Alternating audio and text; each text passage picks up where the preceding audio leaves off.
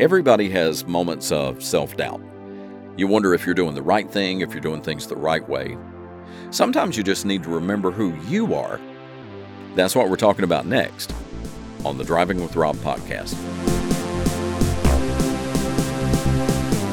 I'm actually not driving today. I'm actually in the office, or my little corner of the basement that I call an office, because I haven't been driving a lot lately. I haven't been recording a lot of audio while I was driving because I haven't been driving.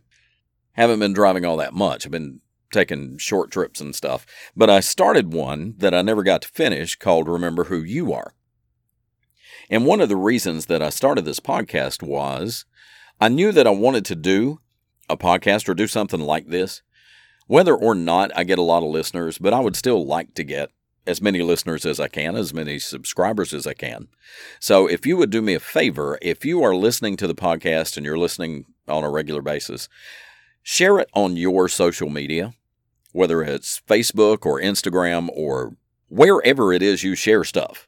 If you would just share it on your social media and tell other people, I listen to this podcast and I think you should too. I would appreciate it because I would like to get as many subscribers as I can because, you know, I like talking to people and I like to interact with people. And if you would like to contact me, I actually do have an email for the podcast now. It's called drivingwithrob1@yahoo.com. It's drivingwithrob, the number one, no dots, no spaces, no dashes, no caps, the number one @yahoo.com. And if you would like to contact me, you can send me a message on that email and I'll get back to you as soon as I can.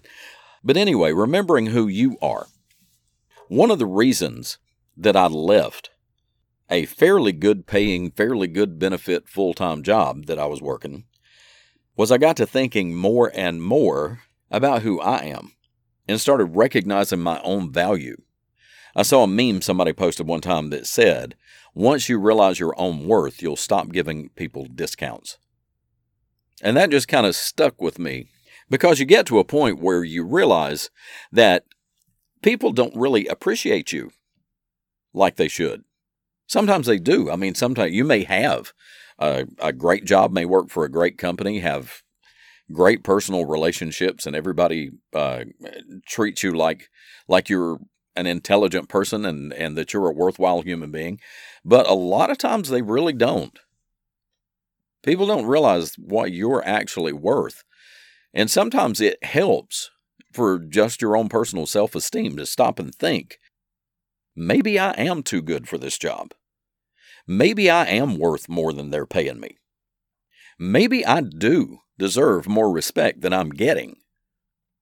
And you start taking steps to try to remind people who you are. But the first thing you need to do is remind yourself who you are. I had a good friend whose daughter took a job that was so far beneath her. She was way too smart for this job and way too talented for this job. And it was a hard physical job. And it didn't take her long to realize that this wasn't the job for her, that she was just wasting her time spinning her wheels in this job, and she needed to get out. So it didn't take her long. She got out pretty quick. I had a job many years ago. I worked for that place. This was one of the shortest jobs or shortest careers I ever had. I worked for a company for about 8 weeks. And it was one of those jobs, and I'm sure you've had these kind of jobs too, where you realized that you were the smartest person in the room in pretty much every situation. Every meeting you went to, every discussion you had with your boss, you realized that you should be running the place. That these people really don't know what they're doing. And I'm really, really selling myself short. And I really took this job too cheap. And I ended up working there about 8 weeks. And the final straw, the straw that broke the camel's back, my grandmother passed away. And every other job that I'd ever worked at, you know, they gave you 3 days of bereavement leave. 5 days if it was immediate family, like your children, your parents, your spouse, you could leave for 5 days and they would pay you bereavement leave. Well, I called them and I told them that my grandmother had passed away and I was going to go ahead and take 3 days of bereavement and I would be back on Wednesday or Thursday. Well, I came back on that Thursday, and they called me in the office, and they handed me this piece of paper, and they said, this is an official written warning for an unexcused absence, and you need to sign it. I said, an unexcused absence? My grandmother passed away, and I called you and told you I was going to take bereavement leave. And they said, yeah, but you haven't been here 90 days. According to the handbook, you're not entitled to bereavement leave until you've been here for 90 days. And during my 3 days of bereavement leave, I'd already been seriously considering leaving this company because this was just not working out. Because the job I was doing was really not the job that was sold to me. This was not the job they told me it was going to be. And I was really already not happy. And I could see all the people around me. They weren't really happy either. And I pretty much knew this job wasn't going to work out anyway. And I thought about it on my 3 days off. So when they handed me this official written warning, because I had taken 3 days off for my grandmother's funeral, I said, you know what? I'm just going to go ahead and quit today. I'm not even going to work a notice. Where do I turn my uniforms in? And I left and never looked back and never regretted it for a minute. I regretted taking the job, but I never regretted leaving. But see, I had started to think, this is not who I am. This is not what I'm all about. This is not what I thought this job was going to be all about. I started to remember who I was. And sometimes that's all you really need to do is remember who you are, that you have value, that you have skills and talents that you're using in a job or even in a relationship. You're using all the talents that you have. And when you look around you, and you can't help but compare yourself to other people, but when you do the comparison to the other people that are in this group, sometimes you need to do an evaluation and remember who you are and say, you know what, I really am too good. I really do deserve better. I deserve more respect. Adios, sayonara, see you later, I'm out. And you drop the mic and walk away. Now, I'm not saying that that should be your first course of action, but if you're in a situation, whether it's a job or a relationship, or maybe you're a member of an organization or something, and it's just really not working out and you're just really unhappy, and every time you think about it, you start to get stressed out just thinking about it, then maybe you shouldn't be there.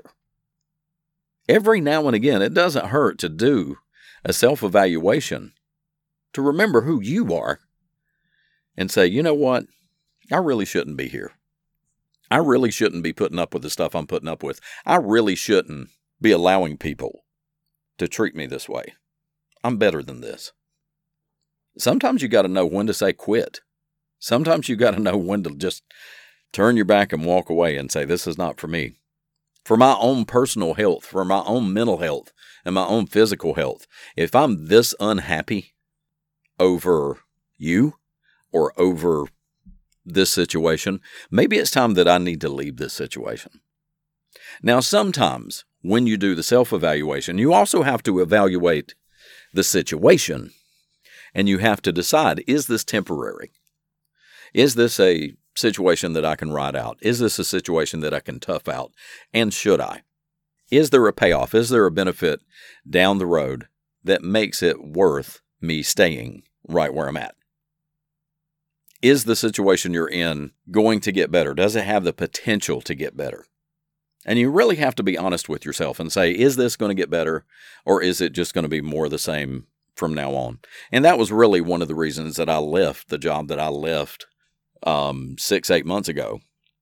And 6 or 8 months ago, I went back to full-time contracting. Those of you who know me know that I'm an electrician, and I'm a licensed electrician, and I used to do full-time contracting. I had my own business, and then, 2008, the economy went to crap. So I took a job with a company because, the bill collectors don't go away just because you got laid off.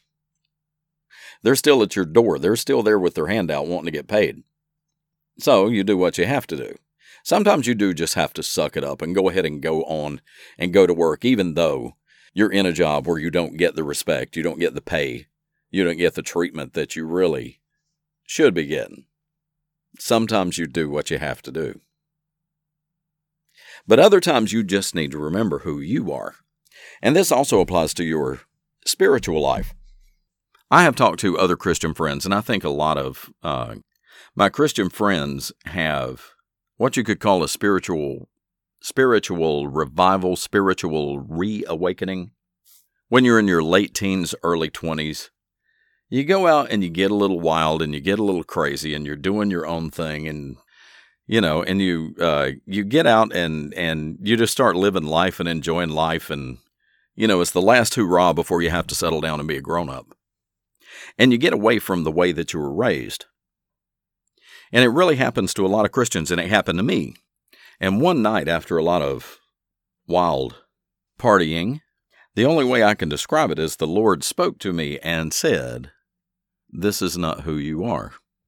And it was one of those situations where this wasn't something that I had thought about at all, not even once. I had never dwelt on it. It had never come to me. So I knew it had to come from somewhere else. And I really believe, without getting all churchy on you, I really believe that it was the Lord speaking to me and reminding me, this is not who you are. You weren't raised this way. Your parents didn't teach you this way. You have gotten away from who you are. And I began to think about that a lot that night before I went to bed. I was in bed. I just couldn't sleep. And the reason I couldn't sleep is because this nagging thing kept coming back to me. This is not who you are. You are going down a road that you should never have gone down.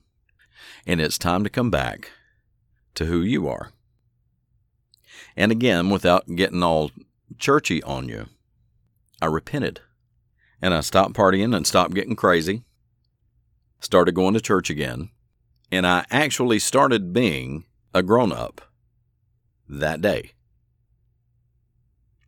Because what had happened was I was doing things and going places that just wasn't me.